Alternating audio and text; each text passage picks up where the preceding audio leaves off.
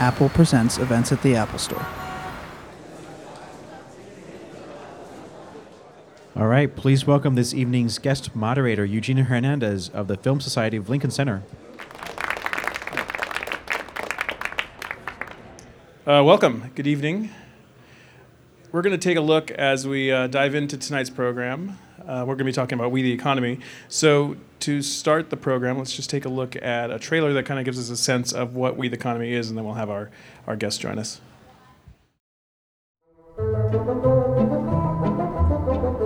So, I promised some people with money that if they gave me some of their money, I would make them a movie about money. Imagine a typical family a mother, a father, two kids, a dog. They have a small farm. Fresh squeezed lemonade. Yeah, would you like to buy some? I'm already selling fresh squeezed lemonade right across the street. Gather in, my fellow bipeds and Neanderthals. This is the product that you need.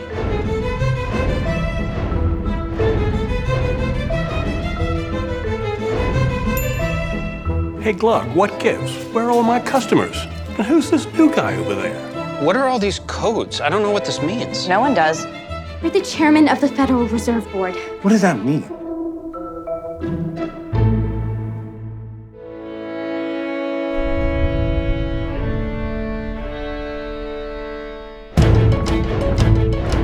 You know, this would be so much cheaper in Belgium or Argentina or South Africa. I believe it's really important to understand money. And so uh, this is a way for us to at least start the conversation. Wall Street's basically the place you go to to finance a transaction. So the economy, in many ways, doesn't exist without Wall Street. It's an empowering message for people to realize that they can be part of the economy. A lot of people use the terms federal deficit and federal debt as if they meant the same thing, but they don't. I'm hoping that people can get excited about asking questions and challenging the way things are. The rich pay lower tax rates than ever, but minimum wage hasn't kept up with inflation. There's a dividing line between people who understand these concepts and people who don't, and that's something the series will help erase a little bit. The auto companies are never again going to employ hundreds of thousands of people. The positive thing I see is that so many people have begun to accept that. So Detroit is more optimistic than people realize. It's 20 short films you can't afford to miss. It's We the Economy.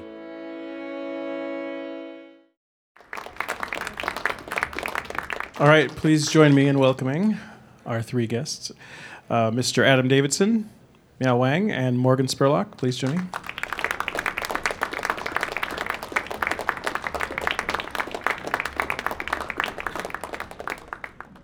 Well, greetings to those who are here at the Apple Store Soho and also those who are tuning in on this Apple iTunes podcast.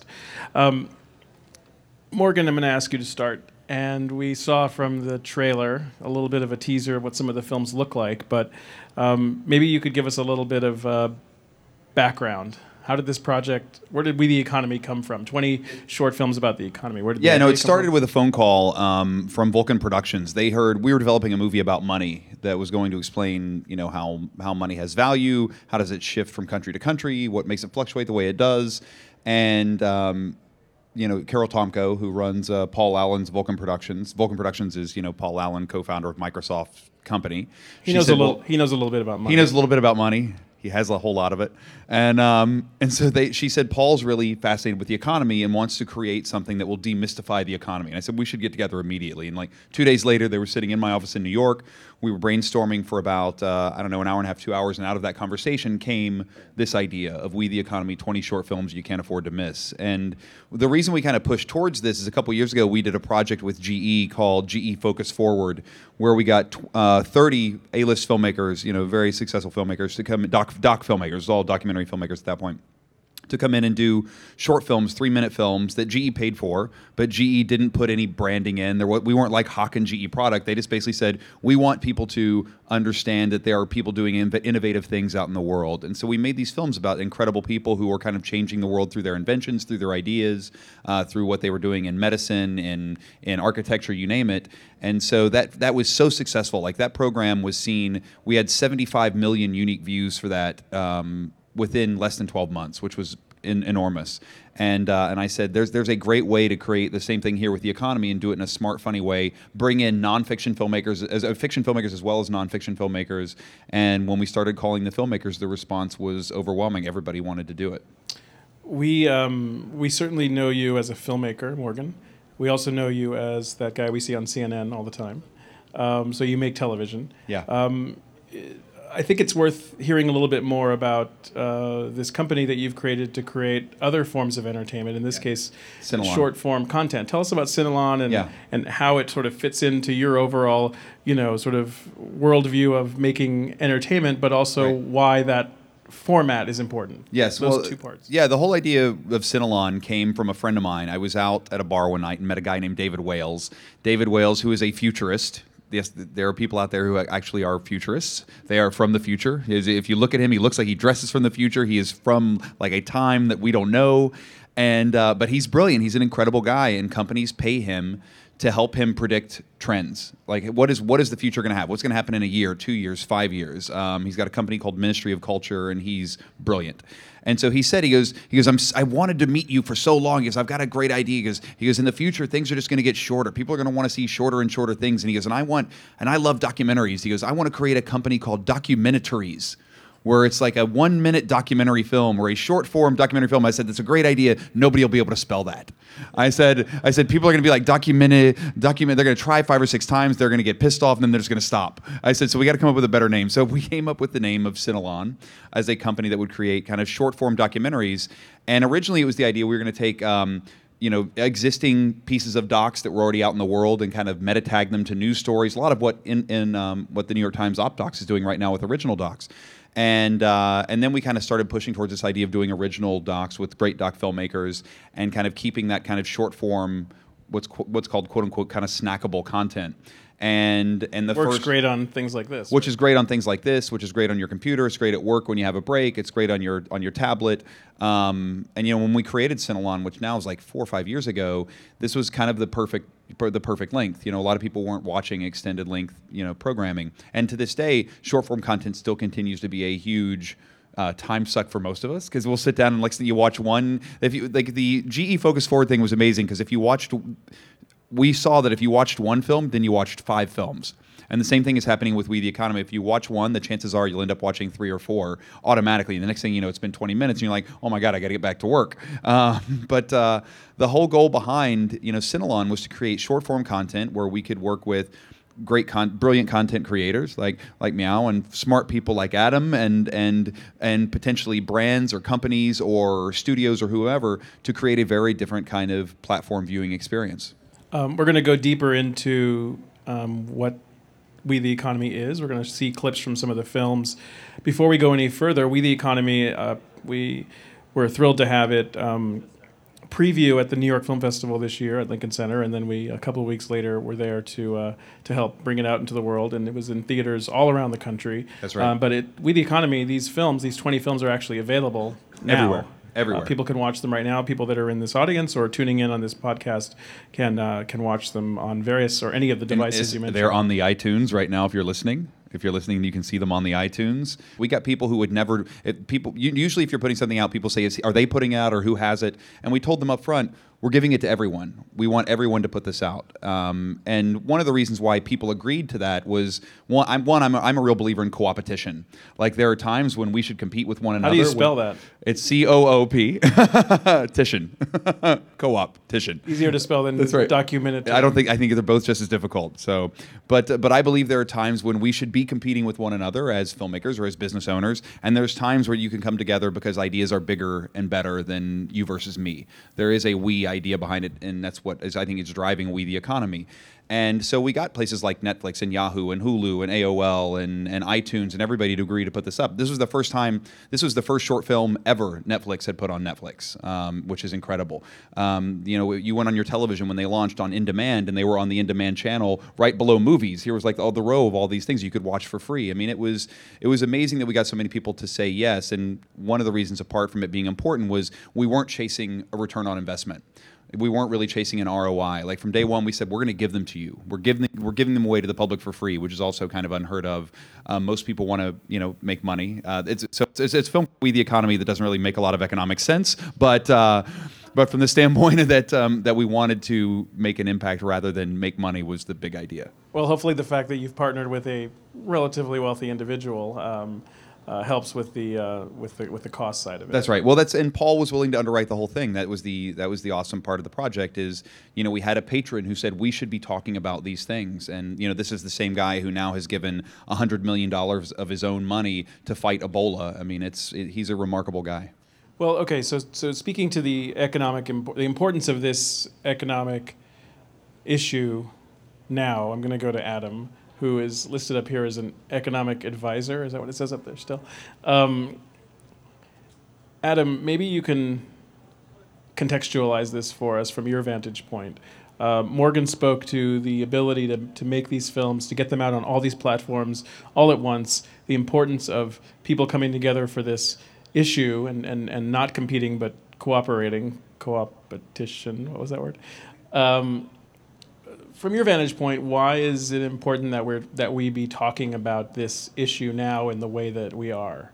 The, the dialogue that these films start. Why is it crucial that we be having this conversation right now? Yeah, well, I think the financial crisis certainly brought in stark relief a fact that was clear for quite a while, which is the average person certainly in America today, really needs to understand the economy more deeply than they do. And I, I don't think that that's too controversial a thing to say. That if, if you look at the bulk of the 20th century, the economy was, aside from the Great Depression and the occasional minor recession, it was a, a remarkable period of continuous growth for most of the 20th century. And for much of that, the, the growth was widely shared among people of, of, of every level.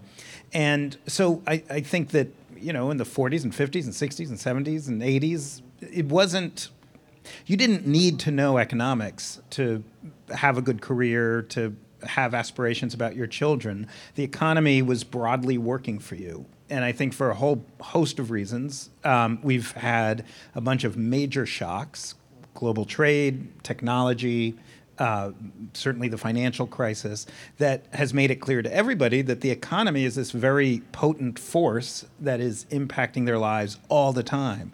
And I think for most people, the language of economics is very confusing. The concepts are not easy to grasp, yet it's very clear that it's a force that's changing their life, limiting their choices sometimes, and so I think helping a very broad public engage this topic. I mean, there's no more important issue right now. Well, it's interesting because you mentioned the word economy, and for anybody who didn't go on to a career like yours, um, people like myself, maybe those in the audience, maybe creative people, um, uh, economy class in college was uh, it's a little bit boring, it's a little bit intimidating, it's kind of scary I, I dropped it after two weeks. Yeah.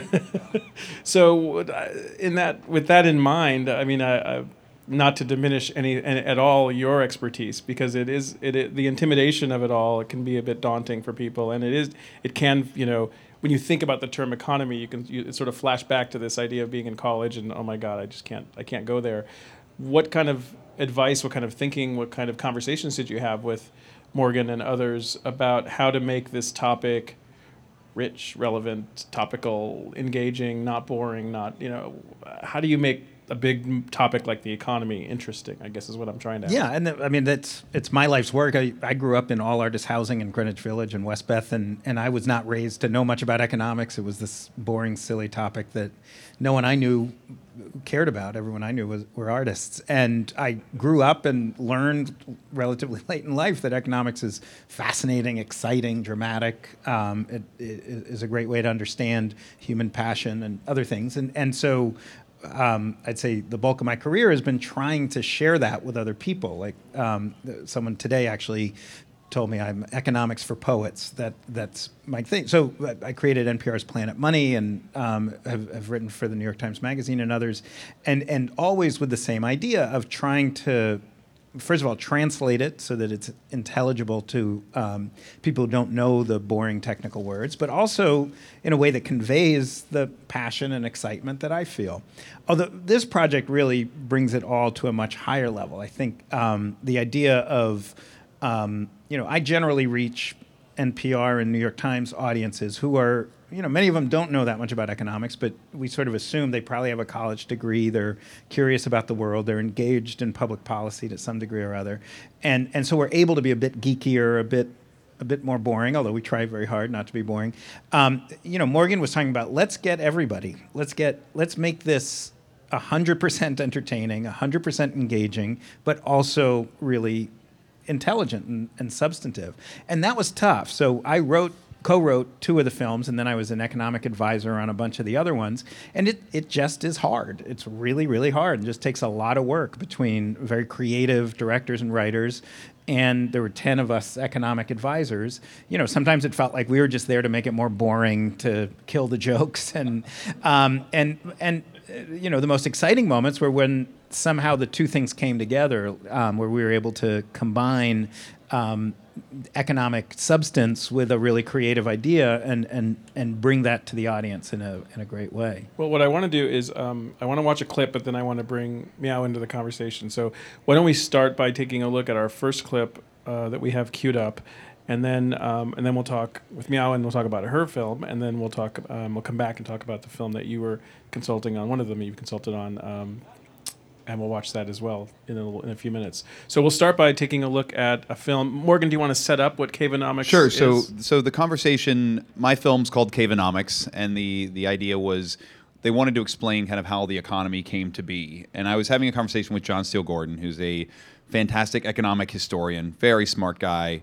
um, who you will see in the in the film uh, with me, and he you know, he's a brilliant economic historian who, when I started saying, I was like, how do you even begin to tell people this story? How do you set this up? And he goes, I have this vision. And he goes, and like, and it didn't happen. He goes, but this is what I am. Like, if you're gonna, if you want to tell somebody, he's like, I see two cavemen. And he goes, and there's two cavemen, and they're they've gone hunting, and one of them's a really great hunter, and he's got two wild boars with him that he's gotten. And he goes, and the other one is a terrible hunter, and he's got nothing, but he makes really great spears.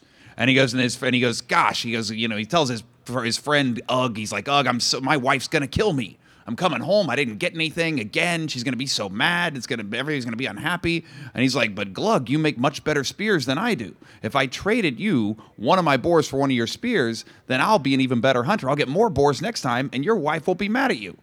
And I was like, that's a great idea. That should be the start of the film. And so out of that came this this film that we made called Caveonomics, where we imagined like the economic system being born in caveman times, using kind of how the how the economic system works, how it how it grew into mass production, et cetera. And it's uh, it was fantastic. And you'll see John Steele Gordon uh, dressed as a caveman, which is probably my proudest moment, along with Adam Davidson also dressed as a caveman, my second proudest moment. so we're not going to watch the whole film. You'll have to watch that on any of the number of platforms, including iTunes that uh, Morgan mentioned. But let's take a look at a clip from Caveonomics by Morgan Spurlock.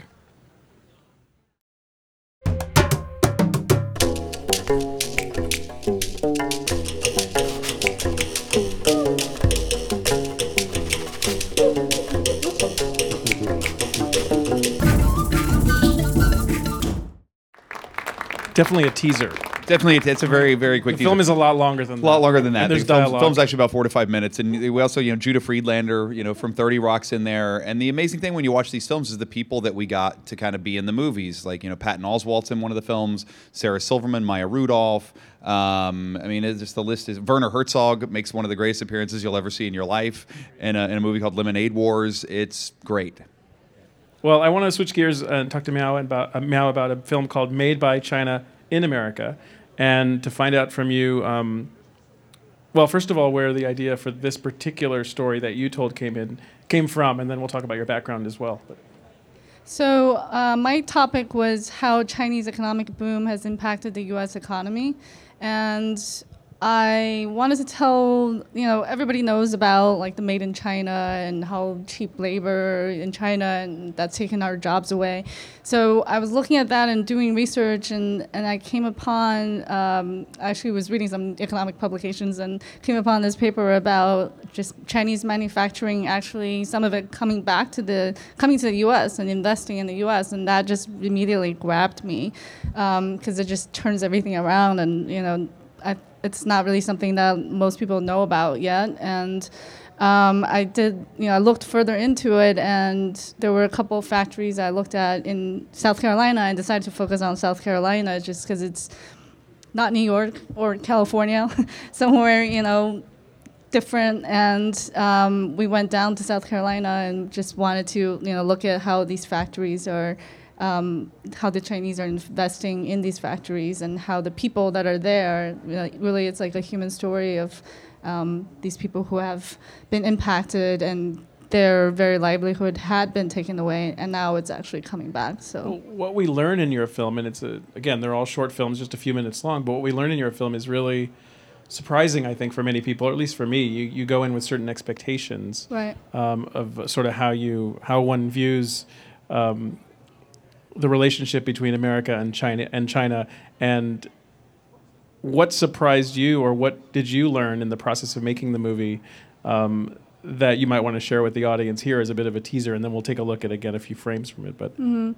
Well, um, just that aspect of you know Chinese, uh, like the, the Chinese economic boom has actually developed to an extent where it's kind of gone past that 1.0 version, and now it's uh, um, now it's actually the wages and everything is rising so much in China, and then and when it with other factors involved, it's actually in some way, some places a little cheaper to come to come for them to come and invest here. So that was really uh, new to me, and I just like the way that swings around um, was surprising to me. How did you, uh, as jumping off of that, Morgan? Um, how did you decide? Like sort of, I sort of imagine a whiteboard and, and sort of all these tentacles, you know, going off in different directions as you were mapping out the the aspects of the economy you would explore. But how did you drill down? And I'm sure you could have made 50 films about the That- economy. no, that's exactly. You know, when we first started, when we come up with the idea, we realized that uh, we need we needed people much smarter than filmmakers to kind of decide what they were going to make, and so that's when we brought on uh, Adam and, and nine other economic advisors who.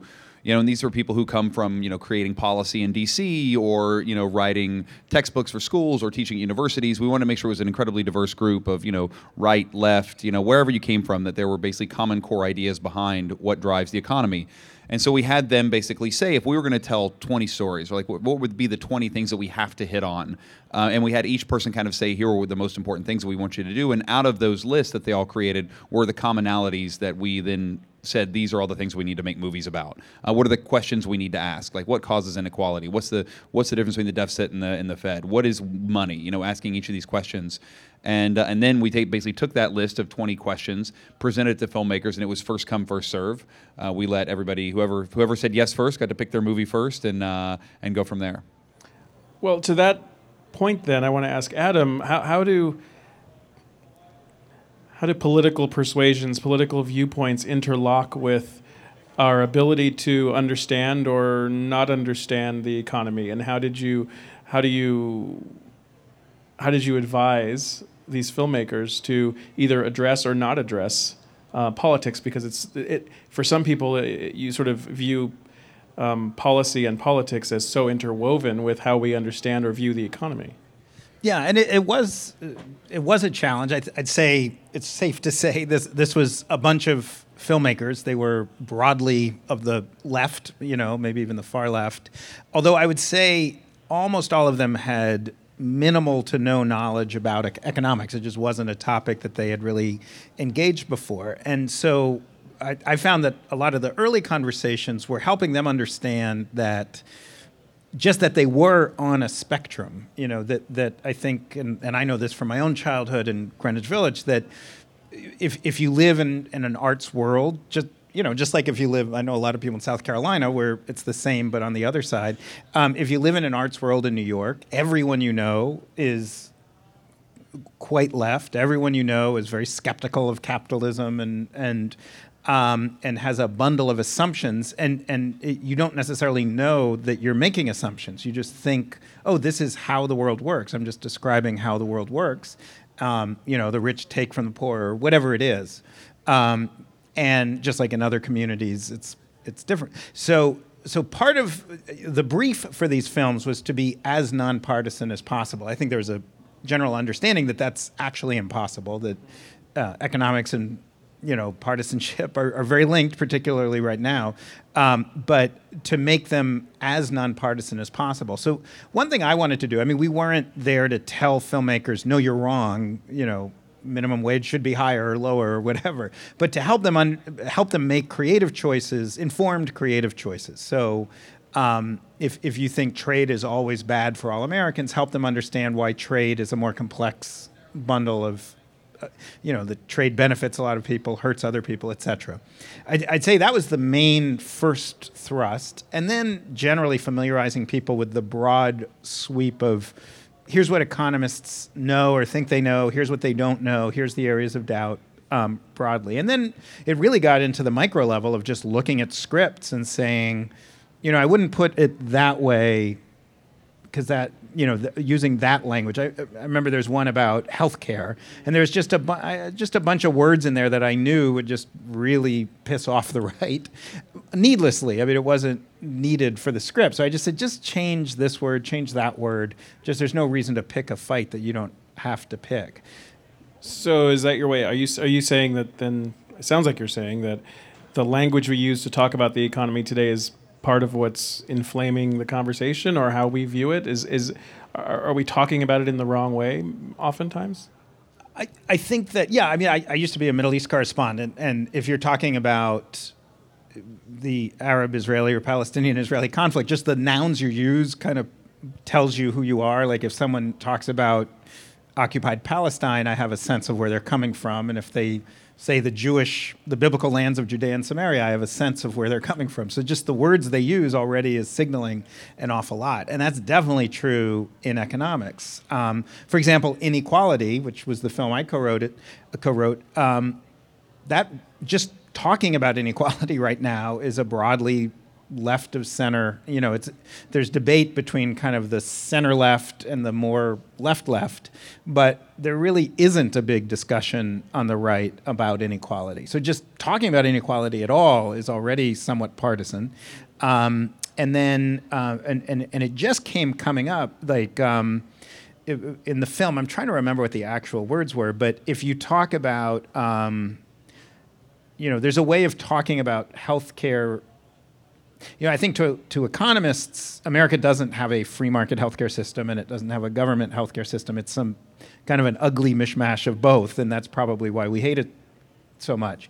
Um, but the film, I think, was positing like we have a free market healthcare system, and maybe we should have more of a, you know, government healthcare system. And I was trying to say like that's you're using terms from a fight that actually neither side is right about and, and, and helping them understand that. But yes, I think I, I think it's actually weird because I think economists themselves are probably have broad agreement on a lot of issues. If you filled a room with Dem- Republican and Democratic economists on a lot of basic issues, they would probably be very close to each other. But the partisanship is so ugly right now and so heated um, that you just there's these time bombs, which I know because as a reporter at NPR and the New York Times, I've I've stepped on a bunch of those um, bombs and and and you know gotten you know set off exciting Twitter storms and stuff like that. So. Um, so I was trying to warn people away from from those things. Um, I want to go back to Miao's film, and then we're going to watch uh, a little teaser as well. But tell us about some of the things that you encountered, learned, discovered in relation to some of the things that Adam was just talking about um, in your travels to South Carolina and, and investigating um, what was happening with uh, uh, Chinese companies investing in American companies or investing in America. What? How did you navigate? Because you're you're theoretically going to a place that probably was very conservative. Um, how, tell me about how you thought about it going in and how you thought about it coming out. Yeah. Um, well, I decided right away that I should have an interviewer for the street interviews. That's not me. Why was that? um, well, I, I am going to you know South Carolina, so I didn't want to be like the Chinese face coming up to because we did a few street interviews just on you know right literally walking up to people on the street just being like can we talk to you.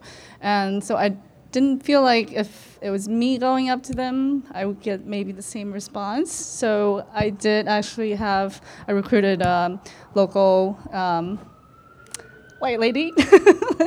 So um, and yeah, that was so that was one of the, one of the ways I felt like going in. That was you know just to just to kind of take away that potential layer of you know distraction, and um, but then all the other the actual you know interviews with the characters that we did find and all those were just from with me. So, um, but so that was yeah, just because I I'd never been to South Carolina before myself, you know, and I was I was a little bit like, well, but it was actually quite interesting because when we were talking to all the people on the street, you know, a lot of because in the beginning we would ask people, you know, what do you think about the U.S. economy, and it's pretty uniform, like well, you know, it was kind of going downhill, and uh, they're taking all they're taking all our jobs away. It's all sort of like that kind of answers, and then, but then in the end, we would ask, well, what would you think if some Chinese companies are coming here to invest in, you know, some factories and actually bring jobs here? And the answers were all actually like positive. Like, well, yeah, actually that would be great if they're coming here and opening, providing jobs to us. Then sure, you know. So that that was that kind of response was a little surprising to me. Well, let's um, let's take a look at a clip from your film. I think it's going to be an equally short teaser, but let's just take a look at uh, a few images from that, and we'll come back and uh, then we'll talk about Adam's film as well.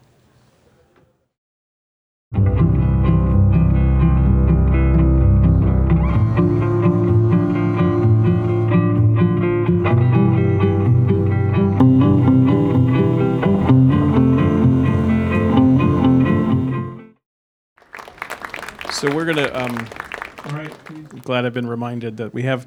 There's an app for We the Economy, and I'm assuming, and I think I know this for a fact, is actually available in the iTunes. Store, Yes, it is. in the App Store. What a shocker!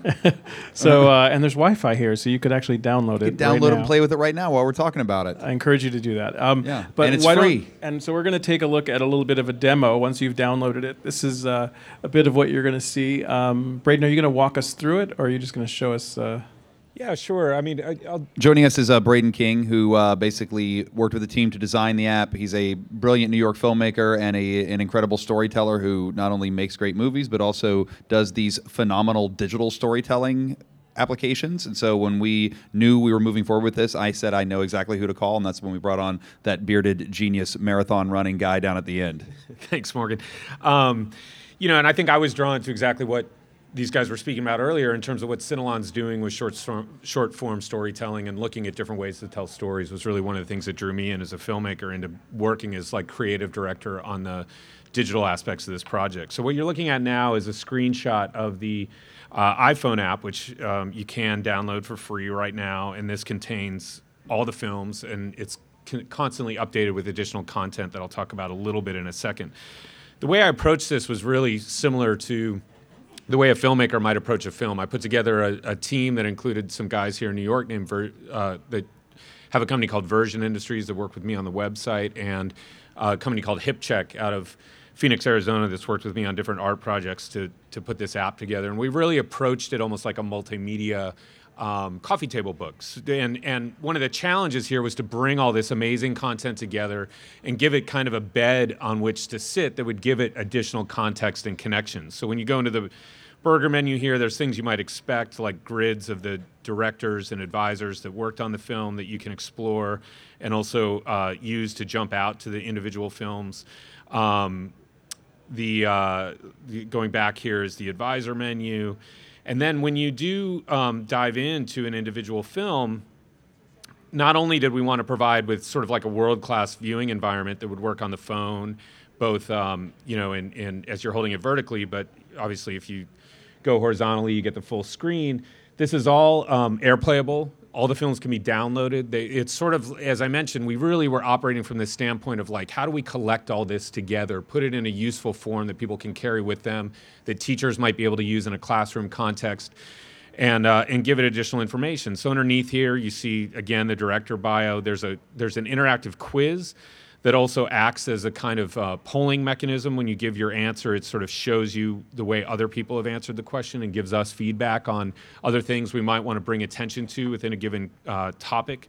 They're interactive, both infographics and graphs that people can explore in order to uh, you know, further get into the info that any given film is talking about, as well as this is kind of neat. This is James Schamus' film about money. What we're doing is scraping real-time tweets and bringing bringing them into the app every time you open uh, uh, a given film to kind of show what the conversation that's going out in the world i- i- and where that's at at any given moment. And those are replaced, as I said, every time you open the app. And um, you know, for me, this I think was really an opportunity again to both explore different ways of storytelling, figure out a way to give all these film films context for someone who's interested in kind of the the future of how these stories are going to be told. To be able to work on pulling this all together is really interesting. And finally, I would just say that as a filmmaker, it was extremely pleasurable to work on things. Working on the little details here almost felt like editing. If you if you see the little drop shadow underneath here when you slide that up and forth, things like uh, back and forth, there was a lot of attention paid to the craft in the same way that you might pay of craft of the app, craft of the website in the same way that a filmmaker might to the edit of their film. And it was a it was a total pleasure to bring all this together and work with all these amazing, talented filmmakers on it. Please download the app and, and tell your friends about it. Thanks. Thank you, Braden. Adam, I was thinking about this um, this morning as um, I was thinking about We the Economy as also a bit of a time capsule. Like the idea that, you know, 5, 10, 15, 20 years from now, the ability for someone or for us to go back and look at at these films and at the content around these films and really get a sense of the kind of questions we were asking. I mean, we'll have the beauty, we'll have the benefit of hindsight at that point, and we'll sort of um, we'll be in a place of some sort, and the ability to kind of look back and see the kinds of questions that we were all asking each other, or the kind of uh, subjects we were exploring at this particular moment is particularly invaluable and you get that in a film. You certainly get that you know when when i go back and look at uh, super size me it takes you back to a particular moment right? But in this case you're seeing the this this issue explored from so many different vantage points. Yeah, um, and in, in in a deeper way than you can get just by watching the news or even reading an article in a newspaper or in a magazine. Yeah, no, I, I think that's a really good point. It's I find it always fun to go back in time and and see what people were fixated on. So I've been reading a lot about in the early 1900s when we were switching from an agrarian economy to an industrial economy and the fixations and worries and some were you know amazingly prescient and some were amazingly off base. And and um, I think probably Morgan you'll be way off base and some of the others will be prescient we'll see. Yeah.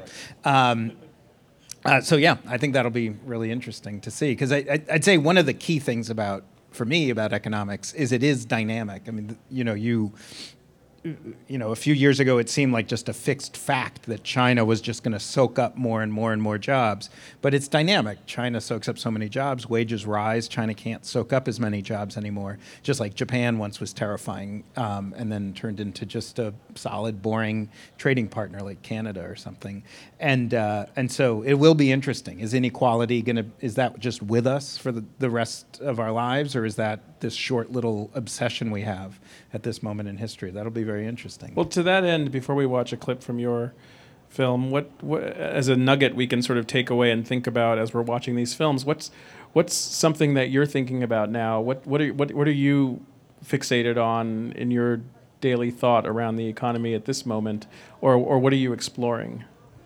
I- I'd say my big obsession is I do think we are at a turning point in our economic history, sort of on the level of moving from an agrarian to an industrial economy, in that, you know, the appification of the economy, um, Uber and all that is we're still in such an early, early stages, but it's going to transform our economy dramatically. And I think for one segment of our society, bright, curious, um, adaptable people, that's going to be really, really good news.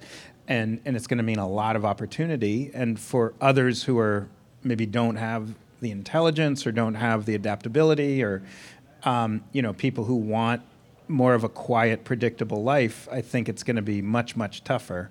And we don't know where the cutoff is. Uh, you can. There's a compelling argument that it's sort of 20% of Americans will do much better, and 80% will do either the same or worse. Some people say no, no, 2% will do better, 98% will do worse. Others say no, 40% will do better. I don't know anyone who thinks Both of the first will. two you mentioned uh, don't sound too optimistic. It I mean, I'd pretty say terrifying to be me. totally honest, if you're, you know, if you're in an app store in Soho, curious about the economy, you're that's a pretty good sign that you're in the the good part. But um, but most of Americans, I think, are in for a tough century. I, I, A tough century. or yeah, several decades. I don't know, however long you can predict, and uh, um, and and I think you know that that becomes a political issue. What do we do about that? Um, and and uh, and it's certainly a, a crucial economic issue. So.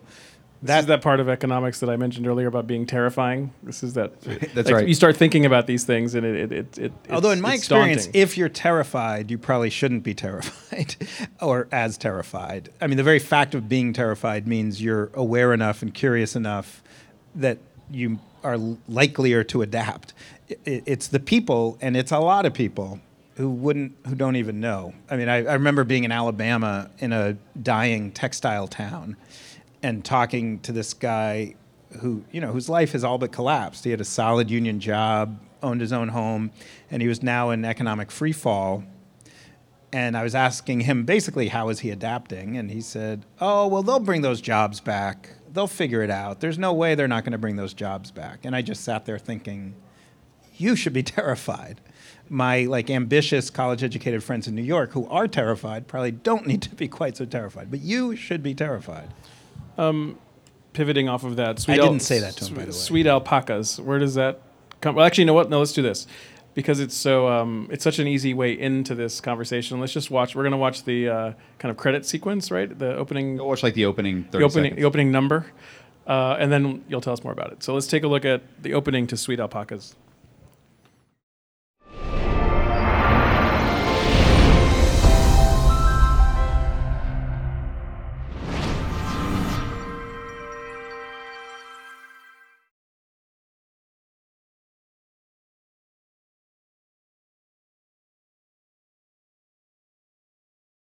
Can't believe we graduated from our sweetness schools. Tomorrow we all get to go to the lollipop factory and get our jobs. All of our dreams are about to come true. Yay!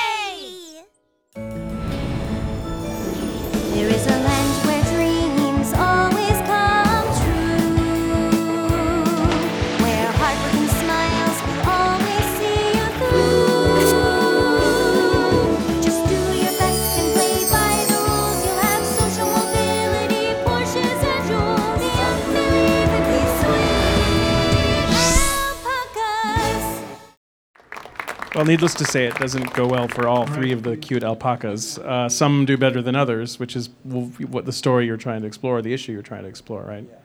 Yeah, so this was um, for me definitely the most fun was um, Adam McKay who writes and directs all of Will Ferrell's movies and is legendary comedy writer for Saturday Night Live, head writer for Saturday Night Live for years. He and I have become friends, and I was telling him about this project, and he's like, "I want to do one of these movies," and so um, he and I, uh, so I emailed Morgan and his folks and said, "Hey, do you want Adam McKay to direct one of these?" And you said, "Absolutely, Adam McKay, that'd be awesome." And um, and so McKay just instantly was. We were talking about income inequality, and I was basically explaining how there's sort of three levels of income inequality. There's the kind of the Occupy Wall Street stuff. There's the super, super rich, really the 0.1%, 0.01% that has one dyna- dynamic. Then there's the stuff I was talking about, like let's call it the 20%, 80%, and that's a different dynamic. And so he's like, be- because he's brilliant, he just instantly said,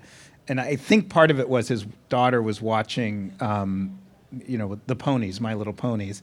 He's like, what if we do just this magical land, the unbelievably sweet alpacas, where everything's super sweet, but it turns out that each of the alpacas represent one of these. You know, there's one that's 0.1%, one that's 20%, and one that's the 80%. And inequality is sort of thrust into this painful, painful world. And so um, he and I went back and forth, and um, you know, part of it was him making it funny and me making it boring. Um, although I do think, because my wife, Jen Banbury, helped me with it, and I think she wrote many of the funniest lines, in my opinion, although she doesn't get credit for that, except right now.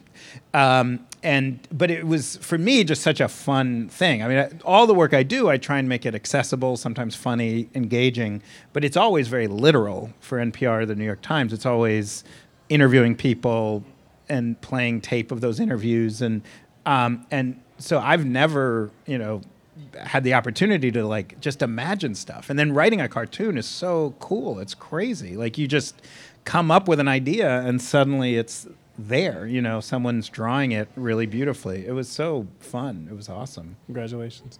Um, well, let's let's see in the few minutes that we have what questions the audience may have, and I know we have microphones that will be circulated. So there's a gentleman up here, and then you guys can take other questions.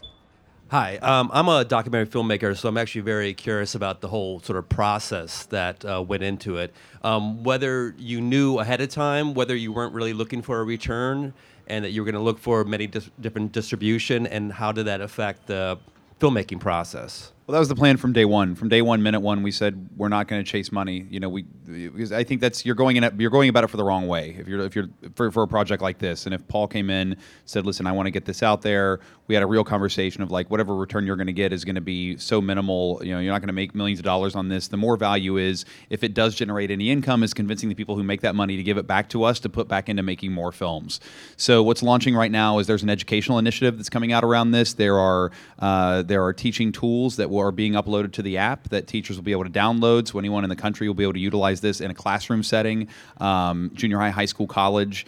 And for all of us, and even for the filmmakers involved, you know, the budget on these films was anywhere for each film was anywhere between hundred thousand dollars and one hundred and fifty thousand dollars. You know, nobody was going to drive off in a Ferrari after making one of these movies unless you made a movie for like five grand.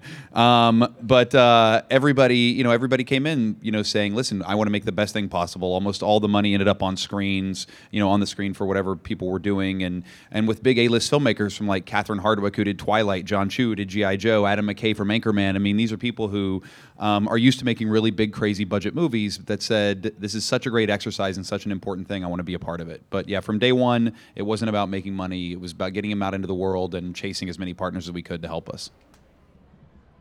What are some of the challenges you faced when you were trying to combine the economic side of what you're trying to portray and then the uh, more creative side when you were making the films?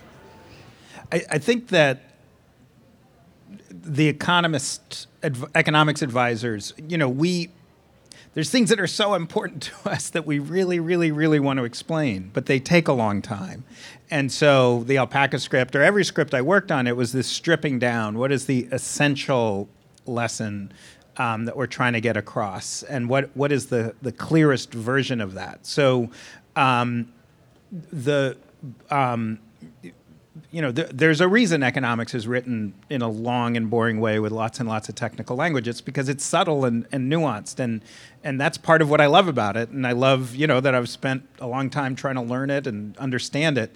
So it was sometimes very painful to like, okay, I've gotten it completely as simple as it possibly could be, and the creative people coming back and saying that is way too long and way too boring. So we need to make it more simple. So it was a constant give and take. It was a, it, it was a I'd say overall very positive process, but there were moments that were kind of agonizing. I have to say. Hello.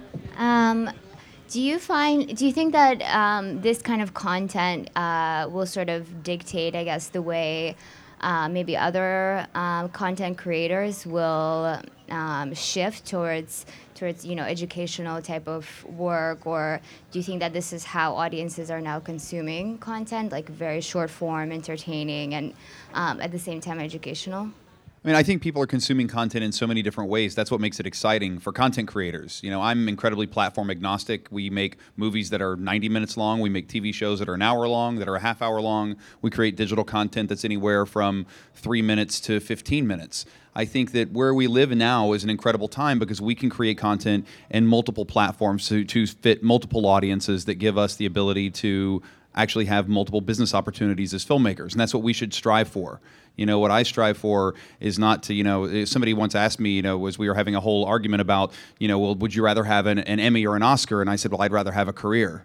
I mean, ultimately, I'd, I'd much rather continue to tell stories wherever I can tell stories to reach audiences wherever they're consuming content that I can. And that's, that's the exciting thing. So I think you'll still see people who go to movies that'll want to sit and have that experience. You'll see people who will want to have that experience in home with their family where they can watch show into show into show into show, kind of Netflix style. You'll see people who, as much as I, I still can't imagine doing it, who will watch Gladiator on their phone on a train on the way to work. But, um, but that's the world we live in. And I think that. Uh, you you do need to be willing and ready to adapt to that however it is and there's great opportunities for filmmakers to suddenly make things that are educational that can be fun um, while also making things that are incredibly artistic And I would also say, just from my perspective as a journalist, that like NPR, it used to be you do a story and that's it, and no one will ever hear that story again.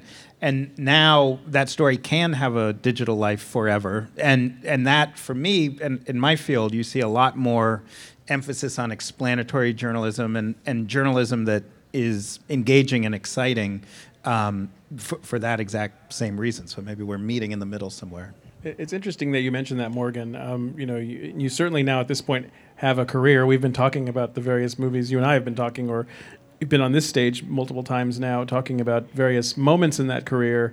Um, when you look at the work that you do, do you see a connective tissue? Because I certainly do as an observer between what you do for the big screen versus television now versus we the economy, the small screen or the device.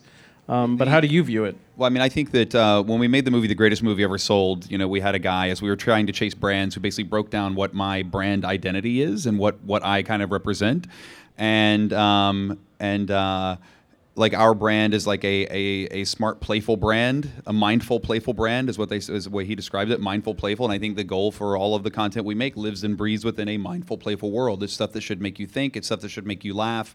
Um, you know, we have a mantra at our company, which is if you can make someone laugh, you can make someone listen. Through humor, you can let people's walls come down. You can get them to engage in a conversation and in content in very different ways.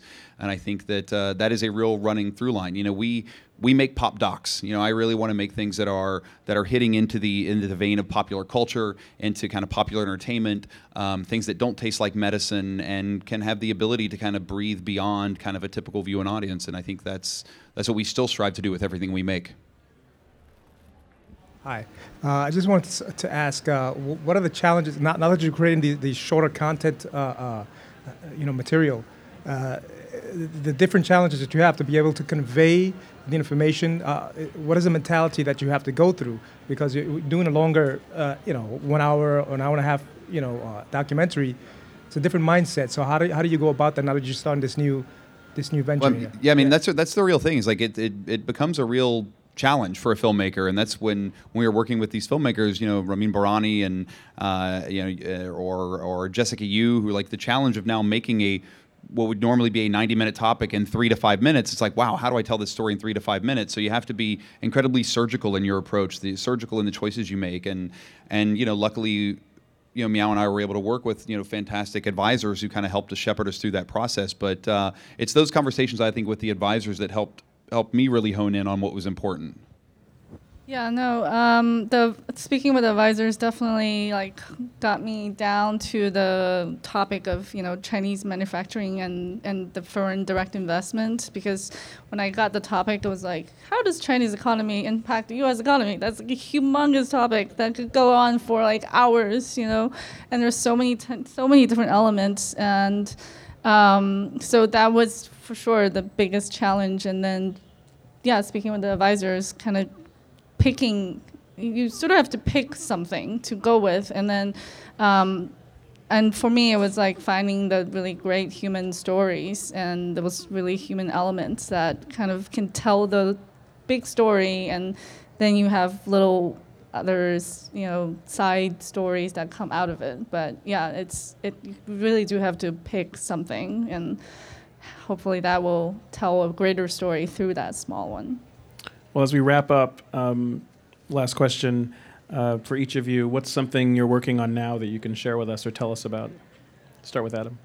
Um, I just finished. I had the cover story in the New York Times Magazine this past weekend, which covers a lot of the stuff I talked about, and I'm writing a book on, on those themes. The, what's the what's the book exploring maybe more in depth? Just Sort of how the economy has changed, how how to succeed in this new and challenging economy. I imagine you're still writing it. It be out next year, or when are you? Yeah, uh, God knows. Yeah, yeah. It, I mean, I have a contract. It, it's, i- it's if been people- sold, but yeah. It's, if people uh, want to, do yeah. you have a website or Twitter? How can people stay in touch with sort of what you're doing or? Sure, New York Times Magazine. I'm going to have a column there. That's a good place. Yeah, or at Adam Davidson. Okay, very good. Miao. Yeah, I, I read his article in the New York Times magazine. It was really great.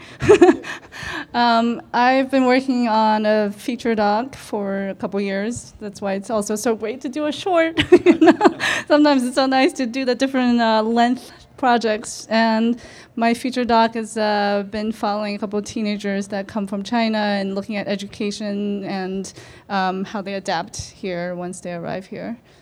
Yeah. Yeah, we just um, we just announced a uh, a new film that uh, that we're going to be doing, and uh, and we have a digital channel that we're launching in a partnership with Maker that'll come out in January, and the the new channel is called Smartish, which is what I am. Um, I'm Smartish, and uh, and what we're doing is uh, a lot of original digital content for that. We'll be launching about five shows every quarter starting in January. Uh, some are short form, some are like half hour longs but uh, they'll be available everywhere, and they'll kind of bridge the gap between you know TED Talks and reality TV, that uh, that smartish world. Yeah. Well, in the meantime, uh, invite everybody, if you haven't already, to download the We the Economy app. Uh, you can get more information on We the Economy on the website, wetheeconomy.com, and hashtag We the Economy. You can get a lot more information on various social media platforms, including Twitter. So uh, thank you very much to Adam Miao and Morgan for being here tonight. Thank you for their time. Thank you. Thank you. And thank you for coming.